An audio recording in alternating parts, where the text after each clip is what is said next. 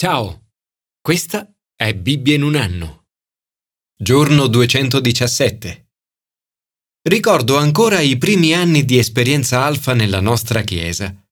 Le persone continuavano a telefonare, per lo più leader cristiani da diverse chiese e da diverse parti della nazione. Erano sempre lunghe conversazioni telefoniche. Tutti volevano sapere come sei riuscito ad invitare al corso così tante persone lontane dalla Chiesa? Ma cos'è esattamente Alfa? Come si può organizzare? Un giorno pensai che la soluzione migliore fosse di riunire tutti in un unico luogo e di parlare a tutti in un unico appuntamento. Così, nel maggio 1993, organizzammo la prima Alpha Conference. Con nostro grande stupore si presentarono un migliaio di leader cristiani. Nel mio ministero cristiano fu qualcosa di assolutamente nuovo ed ero estremamente impaurito dal pensiero di parlare a così tante persone, la maggior parte delle quali avevano molta più esperienza di me. Quel giorno provai qualcosa di molto simile a quanto descritto da Paolo nel brano del Nuovo Testamento di oggi. Fu proprio questo brano che condivisi all'inizio della conferenza. Anch'io, fratelli, quando venni tra voi, non mi presentai ad annunciarvi il mistero di Dio con l'eccellenza della parola o della sapienza. Io ritenni infatti di non sapere altro in mezzo a voi se non Gesù Cristo e Cristo crocifisso. Mi presentai a voi nella debolezza e con molto timore e trepidazione. La mia parola e la mia predicazione non si basarono su discorsi persuasivi di sapienza, ma sulla manifestazione dello Spirito e della sua potenza, perché la vostra fede non fosse fondata sulla sapienza umana, ma sulla potenza di Dio. Terminato l'evento, pensai che non sarebbe stato più necessario spiegare cosa fosse Alfa. Ma non fu così. Alla fine della conferenza fummo invitati a tenere molte altre conferenze. Nel corso degli anni abbiamo tenuto centinaia di conferenze. Ad ognuna di queste ho sempre iniziato con 1 Corinzi 2.1.5 e tutt'oggi faccio così. Lo faccio perché è sempre così che mi sento, debole, timoroso e trepidante. C'è sempre un elemento di debolezza e timore e trepidazione. Ma grazie a Dio il messaggio che cerchiamo di trasmettere non dipende da parole sapienti e persuasive, ma dalla manifestazione dello Spirito. La forza, infatti, si manifesta pienamente nella debolezza. La debolezza, il timore e la trepidazione hanno un lato positivo, ma c'è anche un lato negativo. Nei brani di oggi vedremo sia il lato positivo che quello negativo della debolezza, del timore e della trepidazione. Commento ai sapienziali. Timore e fede. Il salmista dice Non temerai. Offre un rimedio al timore, inteso nel senso negativo del termine.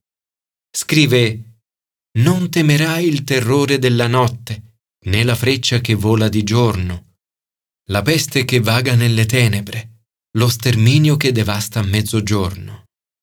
Il rimedio alla paura è una stretta relazione con il Signore, abitare al riparo dell'Altissimo e riposare all'ombra dell'Onnipotente. Il contrario della paura è la fiducia in Dio. Esiste una forte connessione tra ciò che si pensa e ciò che si dice. Ciò che si pensa si riflette su ciò che si dice e ciò che si dice può riflettersi su ciò che si pensa. Quello che diciamo a Dio può cambiare il nostro pensiero. Il salmista ci invita a parlare ad alta voce della bontà di Dio. Io dico al Signore, mio rifugio e mia fortezza, mio Dio in cui confido. Dio promette di salvarci dal laccio del cacciatore, dalla peste che distrugge. Ti coprirà con le sue penne, sotto le sue ali troverai rifugio. La sua fedeltà ti sarà scudo e corazza. la paura può distruggere la bellezza del presente. Dio ha risuscitato Gesù dai morti. Così facendo ci ha liberati dalla paura della morte e da tutte le paure che la accompagnano. Sotto le sue ali troverai rifugio. Per questo non dovremmo mai avere paura del futuro e godere del presente senza timore. Signore, ti ringrazio perché posso abitare nel tuo rifugio e riposare alla tua ombra. Aiutami a ricordare che tu sei il mio rifugio e la mia fortezza e a confidare in te. Commento al Nuovo Testamento forza nella debolezza. L'Apostolo Paolo scrive Mi presentai con molto timore. Per il compito a lui affidato si sente totalmente inadeguato.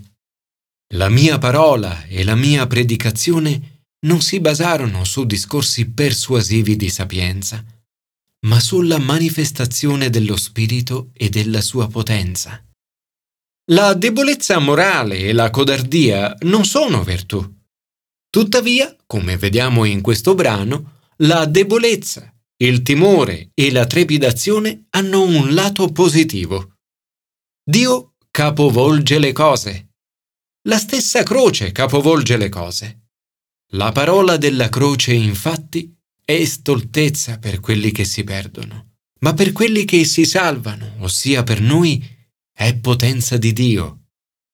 Gesù è morto come un criminale di Stato su uno strumento di tortura. Una morte riservata alle persone più degradate e disprezzate della società romana. La croce all'inizio del cristianesimo non era simbolo dei cristiani.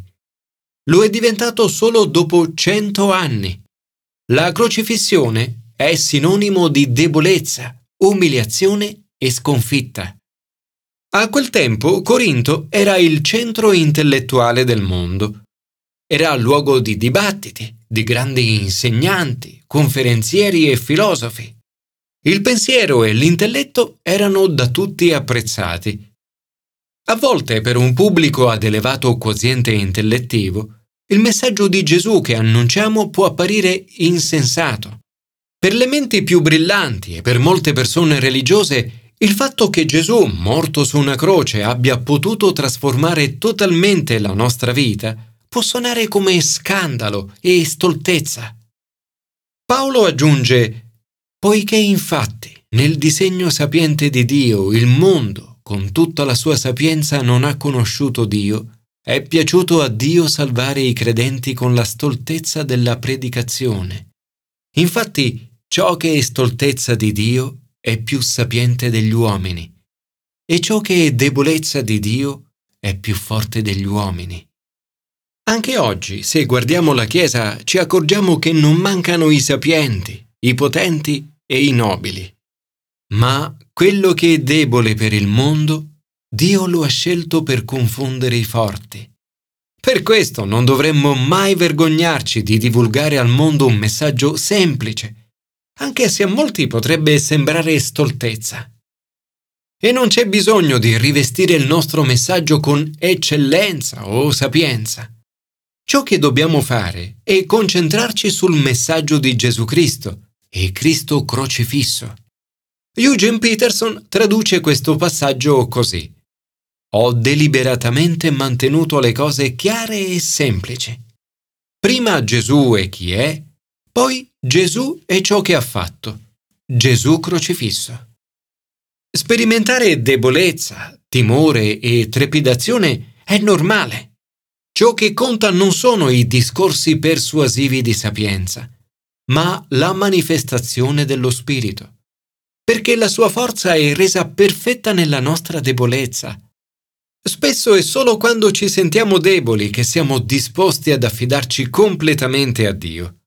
Paolo dipende totalmente dallo Spirito Santo che parla attraverso di lui. Per quanto ci sentiamo inadeguati, se chiediamo allo Spirito Santo di parlare attraverso di noi, lui lo farà. Signore, grazie per il messaggio di Gesù e perché la sua crocifissione è potenza di Dio. Grazie perché non ho bisogno di eloquenza o di sapienza superiore. Anche se parlo con debolezza, timore e trepidazione, ti prego di accompagnarmi nel portare quel messaggio con una dimostrazione della potenza dello Spirito. Commento all'Antico Testamento. Timore e trepidazione. Temere e trepidare davanti a Dio non è sempre sbagliato. Anzi, a volte è molto appropriato. Diversamente da quanto fatto nel racconto precedente, l'autore chiarisce che Satana incitò Davide a censire Israele. Joab cerca di convincere Davide a non farlo, ma Davide lo ignora provocando il dispiacere di Dio. Non è ben chiaro perché questo fosse un peccato così grave, ma di sicuro lo è stato. A Dio, infatti, Davide dice Ho peccato molto facendo una cosa simile. Ti prego, togli la colpa del tuo servo, poiché io ho commesso una grande stoltezza. Con timore e trepidazione dice sono in grande angustia. Ebbene, che io cada nelle mani del Signore, perché la sua misericordia è grande, ma che io non cada nelle mani degli uomini. Nell'offrire un sacrificio a Dio dice No, lo voglio acquistare per tutto il suo valore. Non presenterò al Signore una cosa che appartiene a te, offrendo un olocausto gratuitamente invoca il Signore e il Signore gli risponde con un fuoco sceso dal cielo. Signore, oggi vengo a te con debolezza e trepidazione grande e ti chiedo che la tua potenza sia resa perfetta nella mia debolezza.